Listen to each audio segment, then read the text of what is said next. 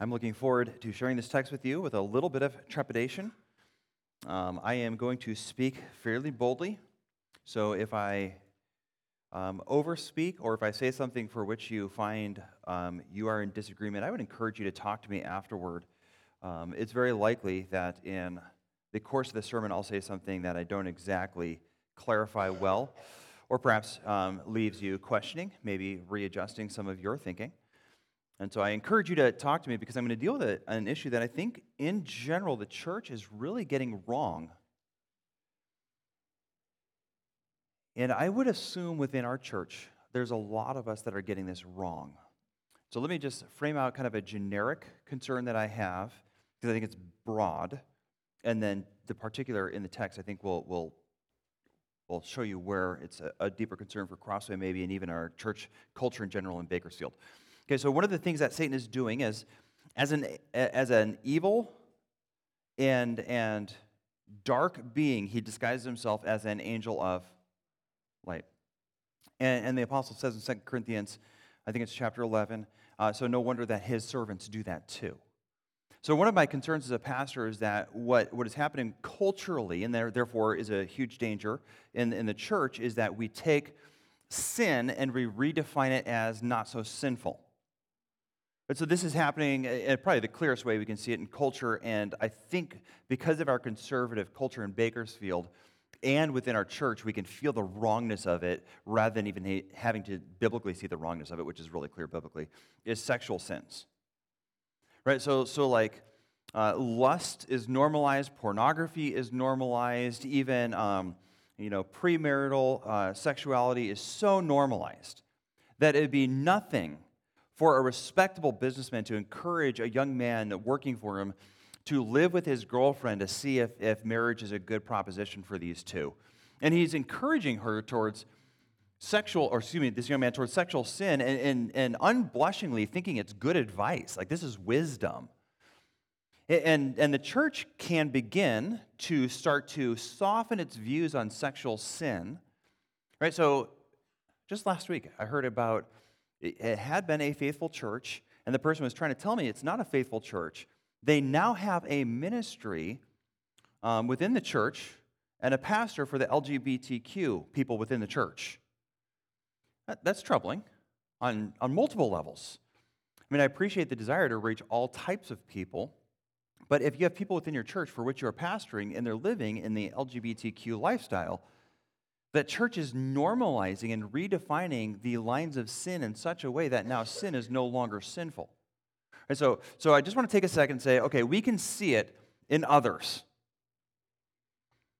So, what might we be doing that same type of redefinition with, and I'm going to take you to Philippians 4 here. I'm only going to read a few words at first. Verse 6 Do not be anxious about anything. In case you didn't hear that, do not be anxious about anything. One of the pastoral concerns that I would have then, if I'm, I'm connecting that to the introduction so far, is that we have taken anxiety and a general sense of worry and fear about life, and we are so normalizing it that when we meet people who are filled with worry and anxiety, rather than calling them to change, calling them to stop that behavior, and in fact, I would say on this text and others, we would generally warn them away from that behavior as as a sinful response to life and calling them to confession and restoration to Christ in a state of non worry. That often we're encouraging them to go to secular counselors or doctors and get medicated. Now, this is troubling because it's hard to repent of a sickness. I think if we were going to use another analogy, alcoholism is one we often see this in. You have a person in your church who's a drunk He's constantly going back to alcohol and is getting drunk again and again and again. And our culture says it's alcoholism. Well, I, I don't really care what name you call it, but alcoholism sounds like a disease you get treated from, not a, a behavior that needs to be repented from. So, so my concern is that we go, come to a text like this and we begin to immediately apologize for the text. It says, Do not be anxious about anything. Anxiety is antithetical to the general Christian lifestyle. That is, generally speaking, anxiety is not an acceptable thing for you to have in your Christian pocket. Get rid of it and repent of it. Don't walk around with it. Deal with it. But boy, that feels harsh. I, I, know that we have many people who struggle under a constant pressure of anxiety within our church. And yet I come to a text like this, and my fear is that there is a large percentage of people that will hear the do not be anxious for anything, and they're like, yeah, that's really good. I hope people hear this. But, but that's not how we're supposed to handle Scripture. We look into the mirror of Scripture not to see others. It's not a lens, it's not, it's not a microscope to put others under, it's a mirror to see yourself in. And so the question I want you to ask this morning is do you respond to, to anxiety biblically? Do you respond righteously to anxiety? So, how do I respond to anxiety? This feels a little bit like a Bob Newhart sketch. Stop it. Right? Do not be anxious. About what? Anything. So, so let me, let me, I'm, I'm still building the runway here. This thing's not even taken off yet. So, it's still introduction. I want you to go to Matthew 7 with me very quickly. I'm sorry, I said Matthew 7. I wanted to go Matthew 6.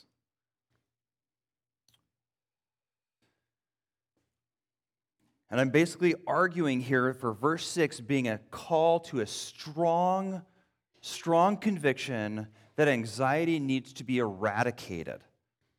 Okay, so I'm going to go on the medication front and say, while, while in any individual circumstance, perhaps we would, we would suggest that there is this narrow, narrow, narrow window in which medication might be an acceptable response to acute or severe anxiety, that the general response of the church should not be to medicate any more than if you had severe, massive pain in your leg and you think the right solution is just to numb it. Or maybe walk, it out, walk around with a, an epidural in all the time, just so you don't feel the pain. The real solution to that type of leg issue is to figure out what's causing the pain and to deal with the cause because that pain is not supposed to be naturally just resting on your body. You are to deal with it. And I think with anxiety, what's happened within our culture is it's such an ever present worry that, that rather than rooting it out, seeing it for the cancer it is, seeing it for the, the, the spy, the, the traitor that lies within our minds and attacking it, we just turn the volume down on that traitor. And it's causing issues. So I am not I am not trying to say more than the scripture, but I realize in, in some of that I'm probably hitting you or loved one between the eyes. So I want to take you to Matthew 6 and, and at least do some strengthening of that call to stop the anxiety, uh, stop permitting anxiety, stop tolerating anxiety, stop silencing it, rather deal with it, okay? So we come to Matthew 6. I want to start with verse 24 and just bounce through this text uh, in a couple different places. Verse 24 No one can serve two masters, for either he will hate the one and love the other, or he will be devoted to one and despise the other. You cannot serve God and money.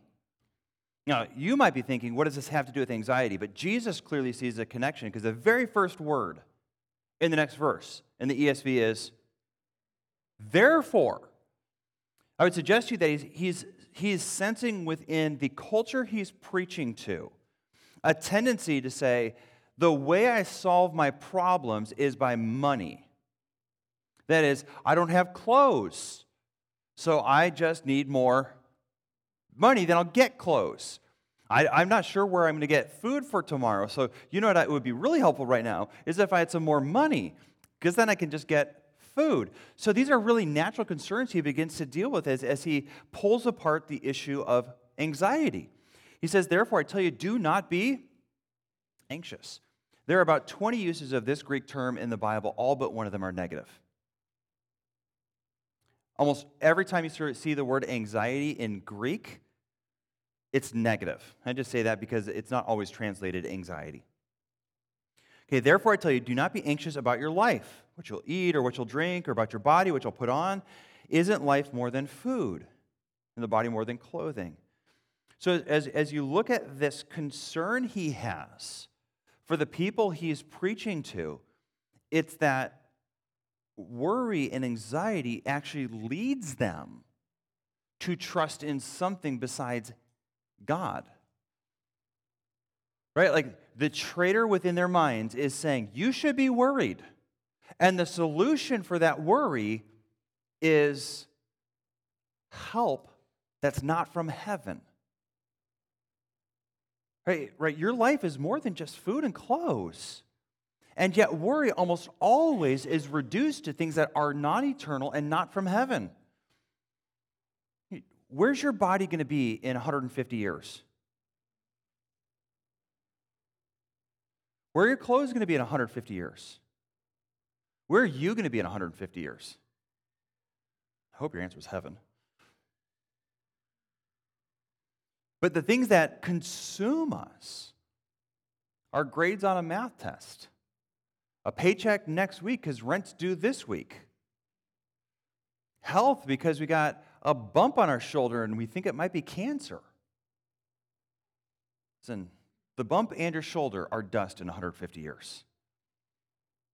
That math test won't matter in 150 years. But the way in which you approach them does matter. Right? That will matter in 150 years. So, so we, live, we live with pressure, and the fleshly response is worry. It's anxiety. So when we look at this text, he's saying there's a solution here. And, he, and as he continues down the text, he says multiple times, Don't be anxious. Verse 27 Which one of you by anxiety can add a single hour to his life? So why are you anxious about clothes? You continue on, look in verse 31. Therefore, do not be anxious.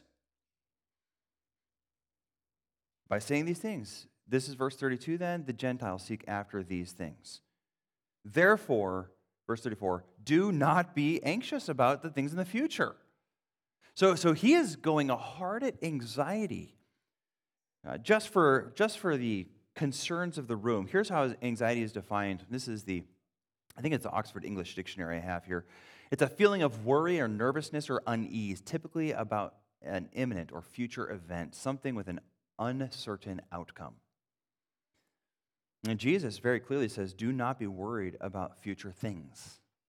Right? Do not be worried about the things of tomorrow. Now, I don't think Jesus is saying, so be careless, don't save money, don't worry about the types of food you eat, and just hork down bacon all day, and don't worry about tomorrow. Right? That's not what he's saying. He's suggesting to us that the way our heart works a problem, the way our mind it's like an airport where the runways are shut down and our thoughts just are circling that airport again and again and again, is not only profitless, it's actually spiritually dangerous because it will lead us to love something besides God, trust in something besides God.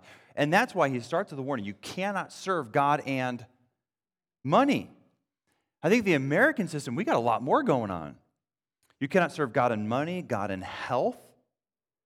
Maybe you could say God in medicine, right? God in strategic planning.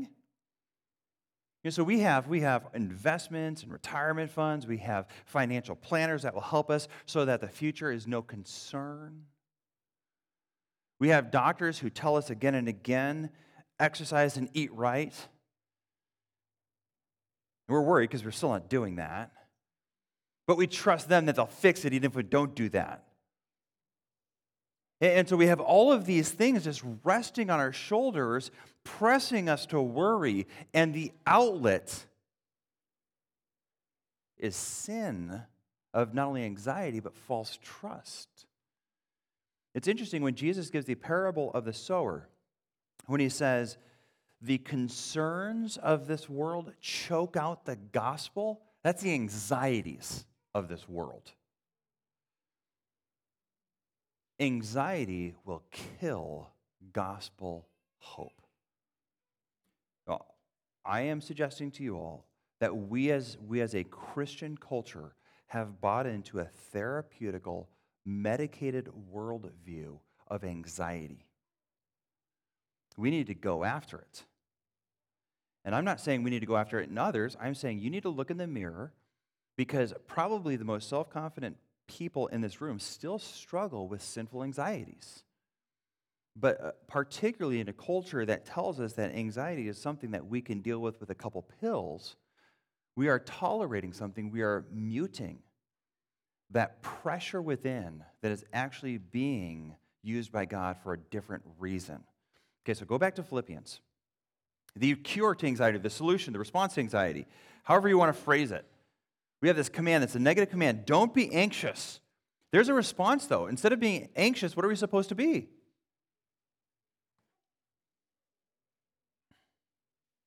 Are y'all with me in, in Philippians? It doesn't say praising or rejoicing, it says praying.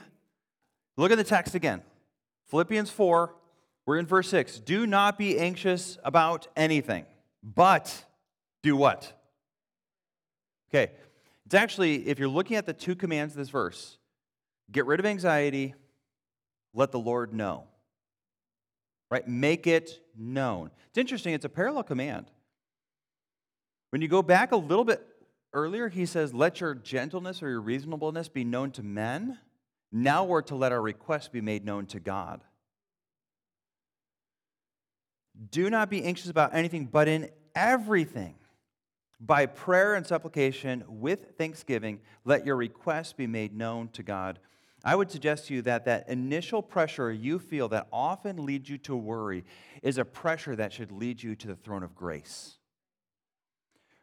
So, so as a parent, I see a young little toddler waddling around by our pool. I immediately have a spike of concern. If I was a bad parent, I might worry and do nothing. Watch the child topple in the pool. Yeah, yeah, was, man, that worry's right. They're going to fall in. What should I probably do if I see a child waddling around by the pool? Right? Like, do something. Worry is a natural response, maybe a little bit like pain to some of the concerns in life that God has put in our world, and there are righteous responses to it. And it's not just thinking about it in a way that builds up tension and doesn't actually produce any righteous outcome.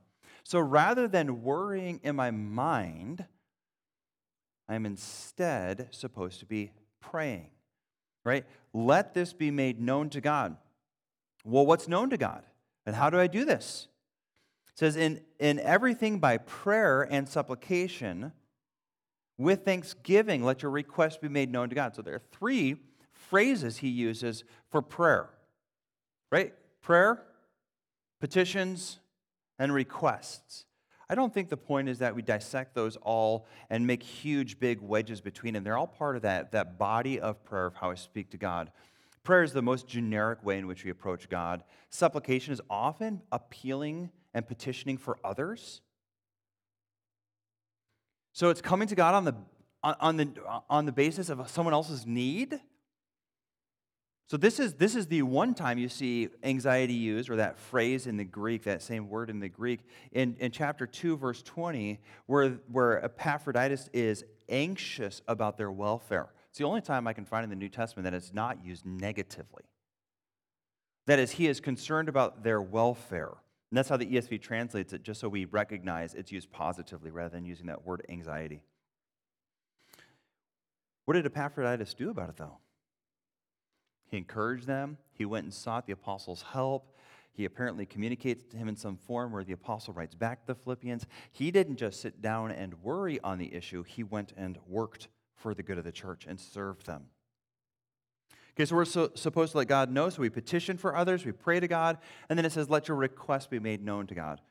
Again, I, I don't know that the word request has massive significance, but it'd be something along the lines of asking and just appealing to God to act? Fairly simple. And yet, I think it's one of those disciplines in the middle of worry we don't do.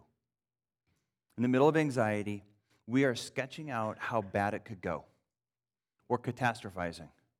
Well, if I do this, they could respond by that. Multiple times this week, I have counseled people to do things. Almost always, the response back is, yeah, but, filled by speculation about how it could go wrong. It's amazing to me how many times wisdom or simple obedience is qualified by, if I do that, then this will happen. So apparently, our view of the future has gotten very, very clear at times. Do right. And here's what right is in the middle of things that are causing you to worry, that anxiety sprouts up in your heart. It's like, it's like a red flag shooting up. What should you be doing? Oh, I see a red flag of worry. I should be praying. You don't just ignore the red flag. You don't just like by grit and determination say, I will not worry, put that flag down. Now, if God has caused you to be concerned about something, do not let it metastasize into anxiety. Rather, pray. Speak to God. It's interesting, the preposition here actually says toward God. It seems as though he's telling us that prayer is walking to God spiritually, it is entering into communion with him. Hebrews uses that example. I think it's actually why he does what he does here with this bridge phrase where he says that the Lord is near. You come to Hebrews and he says, Those that want to draw near to God must believe that he exists and that he's a rewarder of those who diligently seek him. He's using near as a, as a metaphor for prayer and fellowship with God through prayer in Hebrews. So here we have this idea that I am coming to God and I'm bringing to him requests. I am pleading to him in prayer. I am petitioning for the good of others. I am communing with God when my heart is tempted to be anxious. So rather than being anxious, I pray. And then he says, with thanksgiving. The antithesis of worry. It is really hard to be pouring out praise and, and adoring God for who He is, for praising Him for His majestic works, and simultaneously be worried. It is when Peter takes his eyes off Christ and puts him on the waves and the wind that he begins to be afraid. Thanksgiving is deliberately putting your attention on Christ and not merely just considering him, but considering him with a heartfelt gratitude and praise for who he is. Now, I, think I've heard before people suggest something like this that we give thanksgiving because we pray as those who are so confident of the answer that we pray before we even get the answer. That is not at all, I don't think, what this text is telling us to do. Rather, I think you'd see Romans as a clear parallel of this. Look with me in Romans 1.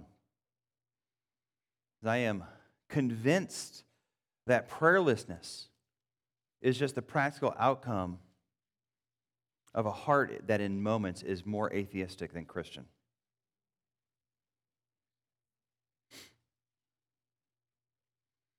Look with me in verse 21.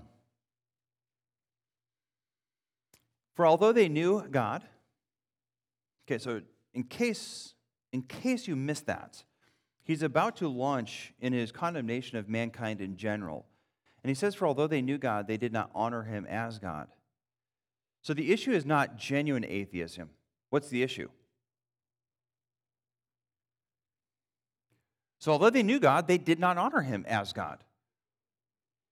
It's a rejection it's a, an intellectual awareness of God, but a failure to practically live as though He is God. By honoring Him, and do you notice that next line?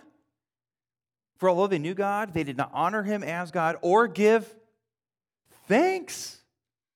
Oh, this litany of condemnation that's about to come out of the pen of Paul through the Holy Spirit just drills all of our human nature as reprehensible. And in the middle, it just feels like gratitude is just like, really? Like, well, we don't say thank you to their server? Like, like ingratitude is this horrible thing, but it's not ingratitude to people, it's ingratitude to God. It's a byproduct of rejection or rebellion. And it leads to absolute spiritual defection and rebellion. When he says, that we are to, to make our requests made known to God with thanksgiving, he is suggesting that the entire foundation of prayer is gratitude. We don't come to God and say, God, I thank you beforehand for answering the request to save my son. That's not what he's asking us to do. What he's asking us to do is come with hearts full of gratitude that are expressing that gratitude for all sorts of graces and mercies God has given us. That the whole approach of the believer into the throne of grace is one of undeservedness and therefore gratitude for our acceptance. You've been adopted. You don't belong there. It's not your house by right. That adoption cost God the lifeblood of Jesus Christ. He has brought you in by the architecture of His grace, a plan before the foundation of the world to bring you into His mercy. How could you not be grateful? He loves you so much, He numbers your hair. When you love yourself enough to go in the mirror and start counting your hairs, we know you have an issue. God keeps an active tally of your hair. He knows you, He cares deeply for you. I think we've missed very, very clearly the statement at the beginning of the Lord's Prayer Our Father, and how compelling that phrase is to Jesus Christ. He's saying, This is how you pray, Our Father who is in heaven. Do you come to God with a heart filled with gratitude or filled with the life's needs you see coming down in the future? If you just read the Psalms, you'd recognize that David has both lots of needs, but a very clear awareness of God's grace and mercy in his life. Gratitude fills the Psalms. I mean, how many times do you say things like, bless the Lord? Praise the Lord. Again and again, the Psalms are filled with a call to join the writer in worshiping and praising the God of all grace. And yet, at times, David laments of the sorrows he's facing, the enemies surrounding him, the troubles upon him, and even thoughts like, Why is my soul downcast? It's not that he didn't struggle with the things that fill us with anxiety, it's that his response was to pour out his needs and requests to God with a spirit of thanksgiving. That would be one of the anthems of the entire book of Psalms. So, my response to the concerns of life that normally in a fleshly response fill me with anxiety is to turn from anxiety and be filled with thanksgiving and prayer. I'm separating those two, even though I, I, I, think, even as we come to God and ask for more, there's this spirit of satisfaction and joy and gratitude as we come.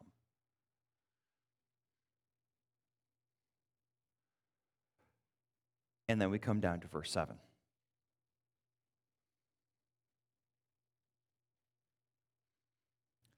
I think verse 7 strikes a a challenging hope for all of us. Right? So, so we let our request be made known to God. It's a way in which we come to God. We join Him as we ask for these needs in an attitude of thanksgiving, and then we get this. And the peace of God, which surpasses all understanding, will guard our hearts and our minds in Christ Jesus. That verse alone probably should be a standalone sermon because I, I find it so compelling and so hope giving. Are you filled with anxiety? Have I clobbered you? I hope I haven't too much. Some of you might need a little clobbing, but hopefully you don't feel too beat down. So here's the hope the hope is not that you stop having things that cause anxiety. The hope is that a righteous response of prayer and thanksgiving will lead you to a place of gratitude and rest as God guards your heart and minds. Right, look, look again in verse 7. This is not just therapeutic wisdom, we need divine rescue. And this is one of the reasons I think we, we do ourselves a disservice. If we call anxiety and worry merely some psychological phenomenon, if we, if we reduce it to some biochemical response, there's no need for spiritual rescue. There's no need for the grace and the peace of God. Merely, we just need to get more rest or get better medicine. But in fact, if this is a spiritual battle, then we have a spiritual answer. So we come to verse 7 and we have a spiritual answer that God gives us. And the peace of God. Now, this means God's peace, the peace that would typify God Himself. Can we just meditate on that for a moment? God is not worried. Right? Like, we are called to be Christ like. We're called to be like God. That's what godly means. God is not worrying ever. So, if we're going to be like God and putting on his character, I think we can simply argue that if God doesn't worry, neither should we. And God is not in heaven going, Oh, I hope my plan works. like, roll the dice, hope it comes out. Like, that is not our God at all. We know from Scripture that He works all things out according to the purpose of His will. All things are working out does that include hard things and suffering and sin? Absolutely. Did Jesus Christ experience trials and suffering? Absolutely. If any man would have been filled with anxieties, it's a man who knows from the time he begins to understand his messianic call that he is going to be executed for the sins of mankind. Can you imagine having that in your future? Like to know for years ahead of time you're dying and here's how, and perhaps even a sense of when. It'd be really hard to joke six months out with your, your buddies, Peter and John, knowing the shadow of the cross is even there darkening your days. And yet, I don't think we get the picture of Jesus being this glum, lemon sucking man. Right? Like, do you get the idea that when he's with his disciples, like he, he is filled with the concerns of the cross? He's aware of it. He's clearly aware of it. God has no anxiety or worry. And that might be where you say, yeah, but he's God. And we might respond back, yeah, and you're his child. He could not love you more. He could not pay greater attention to you. He could not listen to you with a better ear. He could not more he could not be more closely involved in your life. He could not secure you with stronger arms. There are none. He could not give you clearer promises. He has written them clearer, clearly. Right, so, so then you might say, well, but what if? So let's ask the what if. Is there anything out of God's control? Nothing. That's why you're anxious for nothing. Is there, is there anything about your life that He has not planned? Nothing. So be anxious for nothing. Has He promised to be with you? Then why are you worried? Because He is not. This is the peace of God. This is why it passes understanding. It's a, it's a, it's a peace that is unavailable to those who are unaware of Scripture, not walking in Scripture, or unbelievers because they don't trust the Scripture.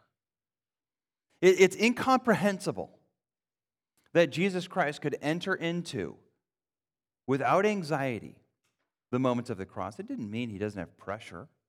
It doesn't mean he doesn't feel the intense concern that he's going to die. But I think it does mean he's not worried the way we would talk about anxiety. Okay, so this is God's peace. Notice what it does then. It's this, it's this peace that's beyond human comprehension and it guards us. So here's the solution then for my anxiety it's not avoiding things that are concerns. It's not medication. It's not more rest. Uh, these things might be helpful in some points. But the real solution to anxiety is the grace of God. God guards us. God guards us. He will guard our hearts and minds, it says. So that word for guard is the same type of word that Pilate would use for his soldiers guarding him. They stand sentinel to protect. So here's God guarding our hearts and minds. So the heart would be that whole inner person, the thoughts, the feelings, even the volition, the, the way we choose to do. God is guarding these things. And then he says, and your thoughts. And that's exactly where we go astray, isn't it? So maybe some, some of our prayers should be something like this Please, dear God, guard my heart and my thoughts because they stray into the world of anxieties. And my flesh tells me to worry when your scripture tells me to trust. Guard me. Stand watch over me so I dare not trespass into anxiety and excuse it. I need God's grace to guard me from worry. We don't necessarily have a passage that speaks to the careless man, but if you have no worries, wake up. Dads, you should be paying attention to your kids. You should be concerned about the godliness of your wife. You should be working hard and you should be diligent. You have a lot of burdens that God has placed on you. So, carelessness, thoughtlessness, recklessness are stupid. Right? Isn't that what Proverbs would say? Folly, foolishness. And in good translations, stupidity. It's just like that's that's not the Christian heart to, to be reckless. Nor to be like fearless in some kind of anesthetized, nothing bothers me type of sense. Rather, it's to be truly godly. God is deeply concerned about the salvation of people. God is deeply concerned about the godliness of your spouse. God is deeply concerned about these things. So he's moving with grace and mercy, and he's put you there as his agent. So you should be concerned about these things. But to worry them, to just sit and fret, to be filled with soul wrenching fear about what is coming down the road, is simply to be choosing to be sinful. That is not the call of the Christian. I think one of the challenges we have, and, and if, I, if I use the phrase distorted thinking, where, where we imagine the outcomes being really tragic. So most people are really afraid of public speaking. Right? They, they, they have a fear of it. I mean, on the scales, people are more afraid of public speaking than dying. They really are, which is bizarre to me. I mean, I, am kind of numb. I mean, I do it a lot, so I am kind of used to looking dumb in public, so it doesn't really have tons of fear on me. But when you, when you look at that, like there's this, there's this fear that grips people. So, so I want you to imagine this young man it's called, let's, let's say he's going to talk to his high school football team about Jesus Christ because he's, he's got a Bible study and a whole bunch of people are coming from his football team and they don't know Jesus. And so he's filled with anxieties, right? What's he worried about? Good things and bad things, right? He's worried that the gospel's clear. He's worried that they understand the truth. He's also very afraid that, like, when he's walking up there, he's going to trip and fall on his face in front of the whole football team and look like an idiot. He's worried that he's going to fumble his words right? He's, he's worried that he's going to mess up. He's worried that he's going to look dumb. He's worried that he'll be labeled and then forever afterwards he'll be the goody two shoes on the team that everyone makes fun of. And when they cuss, they look at him like, oh, I'm sorry, is that okay with you? Like he's worried about all these things. They fill his head. Right? Like you could put yourself in his shoes. What should he do? What should he do? Well, he should praise God, gratitude. He's got an opportunity to, to speak about the only name that's worth speaking about forever. He gets to declare the praises of Jesus Christ. He should thank God for that opportunity. He should thank God that he's got a bunch of unbelieving teammates that, who care enough about him to hear him speak. He should thank God that he knows the scripture enough to declare the gospel of God's grace. But what's going to consume a person that, that's filled with anxiety is probably more about looking dumb. Right? Like that, that's what owns us. So he should prepare well. He should pray. And perhaps he should even repent of being more concerned about his glory than Christ's. He should evaluate some of his fears. Is it realistic to be afraid of looking dumb? I mean, how, I suppose you could be, it's realistic that you would look dumb. But does it really matter? Is it eternal? Is it heavenly? Okay, so when we're working through anxiety, if anxiety is that kind of initial unease that causes us to worry a problem and, and, and be anxious about it, the Bible says don't do that. So I need to repent of it. I need to ask God to forgive me for doing it. Then I need to turn to the Lord in prayer, the foundation of prayer being thanksgiving. And as I do that, God's promise is to give me protection, right? The peace guards me. So, how does He protect me? By giving me peace. The Old Testament would use that word shalom. It, it, it it's this, I mean, think about how common that, that was their greeting is peace. Anxieties are so normal. So I, I, would offer this little bit of hope. I, most men in our church have constant struggles with keeping their minds and hearts clean. Most people in our church have constant struggles with complaining and anger. They're normal. Most people in our church have regular problems that just own them. And I don't mean own them in the sense of like they have control over them, but they're just going to be ever present. Right? They're like cell phones. They just stay with people. There's all, if you don't have your cell phone, tell me you're not going and looking for it and getting it. Right? Like they're always with you. Uh, uh, there's, there's temptations like that. Some of us have different ones, they're unique. But I think anxiety is a common struggle. So the fact that you have a constant temptation, like this ongoing weakness where if pressure comes, if, if the future looms, you immediately are tempted to respond with anxiety, is not something to be ashamed of. That's fairly normal. But let's not normalize the failure. Do you understand the gap between those two? Right? Like, I'm going to use the example that, that if I have a recognition that most men have to guard their hearts and eyes and that is an ongoing pressure on them so that they can never be thoughtless about how they're interacting with women. They need to be careful, they need to be guarded because it's an ongoing temptation for most men. Then, for me to say that a lot of us also have that ongoing weakness towards anxiety should not lead us then to normalize the failure in it. And I think that's where we've been a little bit confused. So if a young man comes to my office like, Pastor, for the last decade, I've really struggled with sexual temptation. I don't go like, what? Are you serious? Temptation? You should repent. What I say is that temptation is serious. Let's battle this biblically. Let's not be okay with giving in. Have you been giving in? What is the nature of giving in? Let's repent of the sin of giving in to temptation. But that press to give in to temptation is probably going to walk with you till your heart stops beating. The solution is also not to like be chemically losing that pressure and become a eunuch. Right? Like, who gives that solution to that young man? Well, you know what? There's medical surgery. We'll deal with this. You will not be tempted again. The world's going to die. Right? Like, like this is an ongoing weakness of almost every man in our church, and we all know it. The world knows it too. This is why, on a fantastic movie that has nothing to do with guys and girls, they'll splash trash on the screen because it'll get guys to watch the movie like crazy. Everyone knows it's a constant problem, so we're clear thinking about it.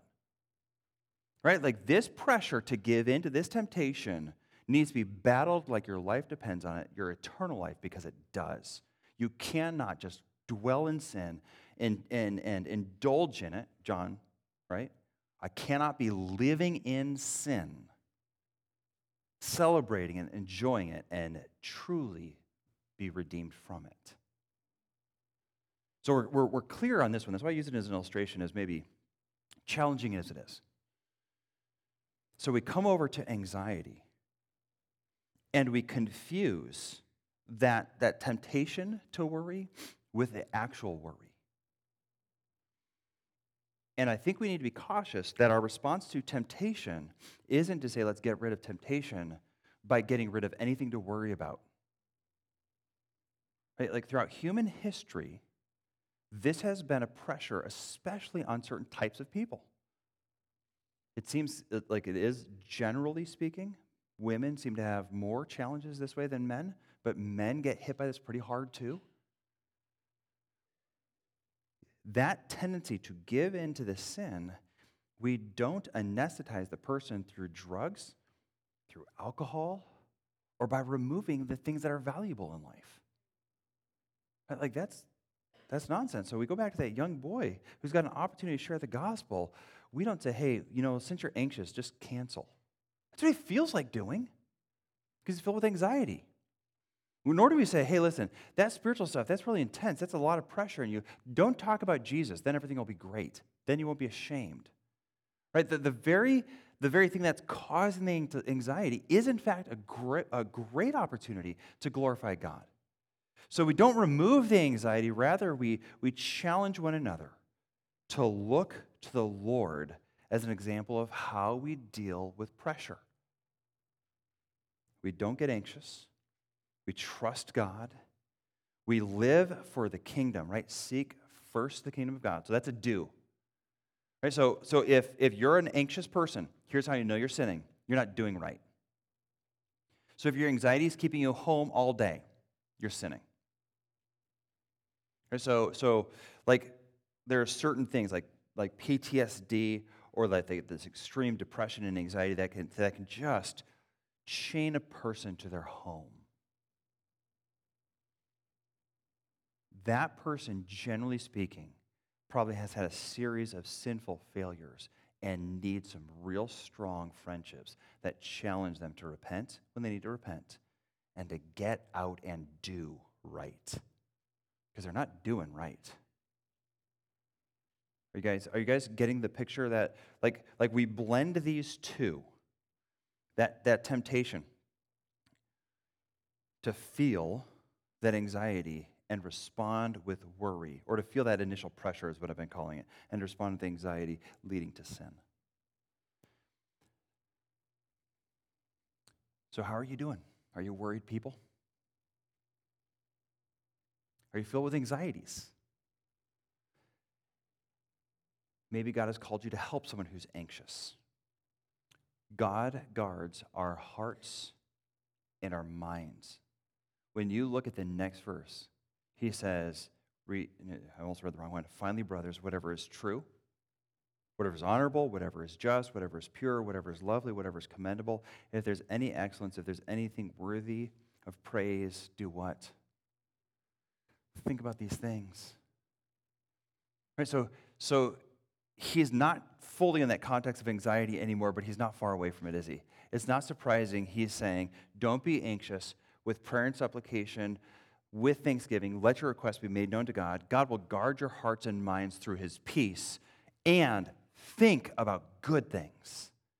Because what's holding your mind captive is fears about the future you have no control of, but God does. Trust him. Walk with gratitude. All right. I realize some of you have ongoing battles with that. Let me encourage you to seek counsel. And I don't mean by that therapy, I mean by that godly people who will walk with you. Because sometimes it's really hard to see yourself clearly. Sometimes you need accountability. Most men who are serious about the battle have some level of accountability in their lives. It's surprising to me how alone people with anxiety feel and how isolated they become. If you have real anxious problems, let's battle this as a church. I, sh- I don't want to condemn anyone who's taking medicine. If for a moment you need medicine in order to get a spiritual handle on your worries and anxieties, I can understand. But let's not be a church that uses that as a crutch to numb the thing we should be fixing. Right? Just like if I have pain in my leg, I don't want to numb it. I want to fix the problem causing the pain. Let's ask ourselves what's causing anxiety. Let's battle it spiritually together, be super gracious with one another. But I do not think God is glorified by a church that has found a solution to anxiety that stops the feeling of anxiety that has never been available in all of human history and somehow think that we actually believe in the sufficiency of Scripture. Does that make sense? Because scripture is sufficient for me to deal with anxiety all up until about like, what, 1950. And all of a sudden, pharmacies are necessary for holiness. We should be asking ourselves if God's word's sufficient. Because if it was sufficient for 1950 years, medicine is not actually the answer. Okay, but I, I do think medicine is a common grace. And sometimes we, I mean, pain, I love painkillers if I have surgery. I really don't want to go through that just like by biting a leather strap and letting them cut on me without any anesthesia. You know, so like I, medicine can be really helpful, but, but I'm, I'm fearful that it's, we are actually not addressing the root of the sin. So let's be challenging one another. Pursue grace. Trust God and do so by communing with Him in prayer, and He will guard your hearts and your minds in Christ Jesus. Let's pray. Father in heaven, thank you for your word. Lord, I trust that you will teach us to be dealing with the normal and acceptable sin of anxiety. Lord, we recognize that because it's a complex issue, that we can have a tendency to excuse things that we should not. We can also have a tendency to condemn things we should not. So, Lord, I pray that you would give us the wisdom to submit to your word, to be people who are battling against sin with rigor. Lord, I pray that we would not tolerate sinful anxiety ever. So I pray that the Spirit would convict us of the types of worries, the types of concerns, the type of introspection that you call us away from. That it's fruit of trusting in stuff like money and medicine and exercise as the means by which we are safe would be something we repent from. Father, instead, I ask that you give this church a disposition of profound gratitude and trust in the Lord Jesus Christ. That the recognition of your absolute perfect management of this universe, the flawless wisdom by which you direct our lives, the absolute pure and fathomless love of Christ would secure our hearts. Lord, help us to see anxiety as a temptation to distrust you. Stir our hearts to instead trust supremely our great Savior. Lord, help our eyes and our hearts to be steadfastly fixed to Christ. He is worth trusting. He has never failed us. He is present always, He is near. We need not be afraid. We cast our anxieties on you because you care for us. Guard us from the cares of this world keep our hearts and minds devoted to you and free from anxiety. In the name of Jesus, we ask. Amen.